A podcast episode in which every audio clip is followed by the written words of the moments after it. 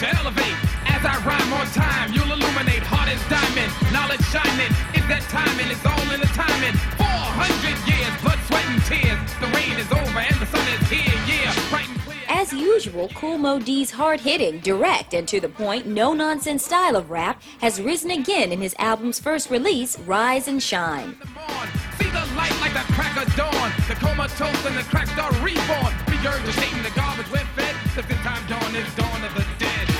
With KRS-One, Chuck D, Whodini, and a cast of others, Kool Moe Dee targets the problems of youth in the black community. Get up! I rise and shine like the sun on the one. We dance together, we overcome. A wake up call, a wake up all. Stand up tall. Get up and get up, y'all. How, how you like me now? Me now? Me now? Me now? Even from the start, this New York-based rapper with the trademark wraparound shades has had a clear vision of where he stood and where he was going.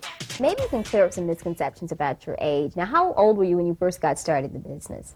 Started or started in the business? There's two two sides of that. there's started, there's started in the business, and then there's actually being in the business making money because I was doing this for like 13 years, and I was something teen because now I'm 20 something. So I just don't. Uh, I'm not really like free of my age. A lot of people think that I'm older than I am because of how long I've been doing it. And you know, I guess when I take off the shades and everything, you see that I'm much younger than you think. You know, the shades hide so much of my face. It's like he's got to be old. Well, speaking of your shades, do you ever take them off in public? Actually, I never, I never wear them in public. Um, it's like my Batman Bruce Wayne identity. Especially the fact, you know, I do so much on stage in terms of the image. I created the whole persona with the, the African crown and the leather outfits and, you know, matching hats with, with everything and the shades. That when you don't see all of that together, you always say, nah, it's not him or whatever. I've even got cursed out because um, some girls walked by and one of the guys said, Moe, what's going on? How you doing? And the girl walked by and said, that is Kool, Moe Dee. And her friend came over and said, no, it's not. And the other girl said, are you Kool, Moe Dee? I said, yes. And she asked me for an autograph. And I didn't have any shades on. I just had on jeans, sneakers, and a hat. And she went berserk. You are not Kool, Moe Dee. I get tired of these imitation brothers trying to be such and such and such and such. He don't dress like that. He's taller than that. He wouldn't be wearing no jeans. And he always wears his shades. I'm his number one fan. I know you eh, ain't da da da da. And you need to get your own identity and be yourself. And she's like, Wow. and I'm glad to know you feel that way about me. One of his biggest songs of the 80s was this tune, Wild Wild West. Now, Kool Moe Dee has his own apartment in the Wild Wild West, Los Angeles. But don't expect this down to earth brother to turn Hollywood. I used to live downtown, 129th Street, Convent. Well, actually, the Wild Wild West was um, a record about my own neighborhood in New York. It was the west side of, of Manhattan, um, 129th Street and Convent. Um, living out in LA is, well, for me, I'm, I'm not an outgoing person, really. I, I'm more introverted. I stay in the house, I do a lot of writing. Uh, my only entertainment, truthfully, is like renting movies and going to movies. I definitely don't like the, the club scene. So I could be in Kansas right now. It's the same thing. I just have an apartment. I have the video store somewhere, and there's a movie district, and I know where certain things are and certain key things. What's the difference between the East Coast rapper and the West Coast rapper? And how are they the same?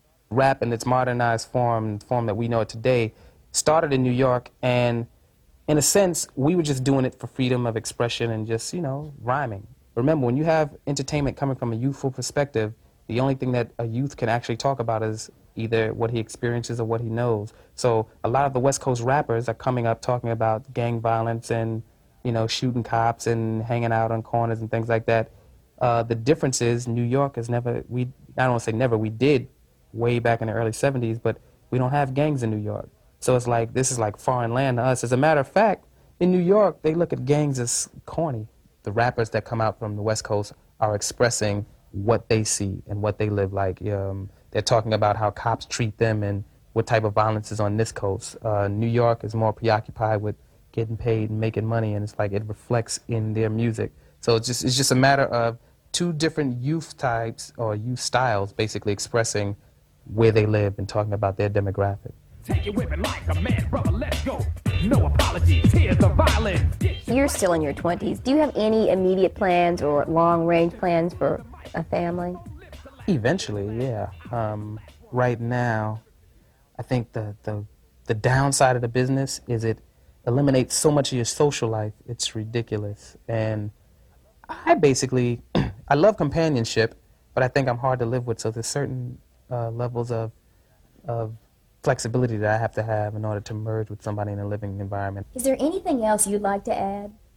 Well, my whole message again is for everybody, um, especially the African American community, is to try to develop balance, become elevated mentally, physically, spiritually, and uh, definitely mature emotionally.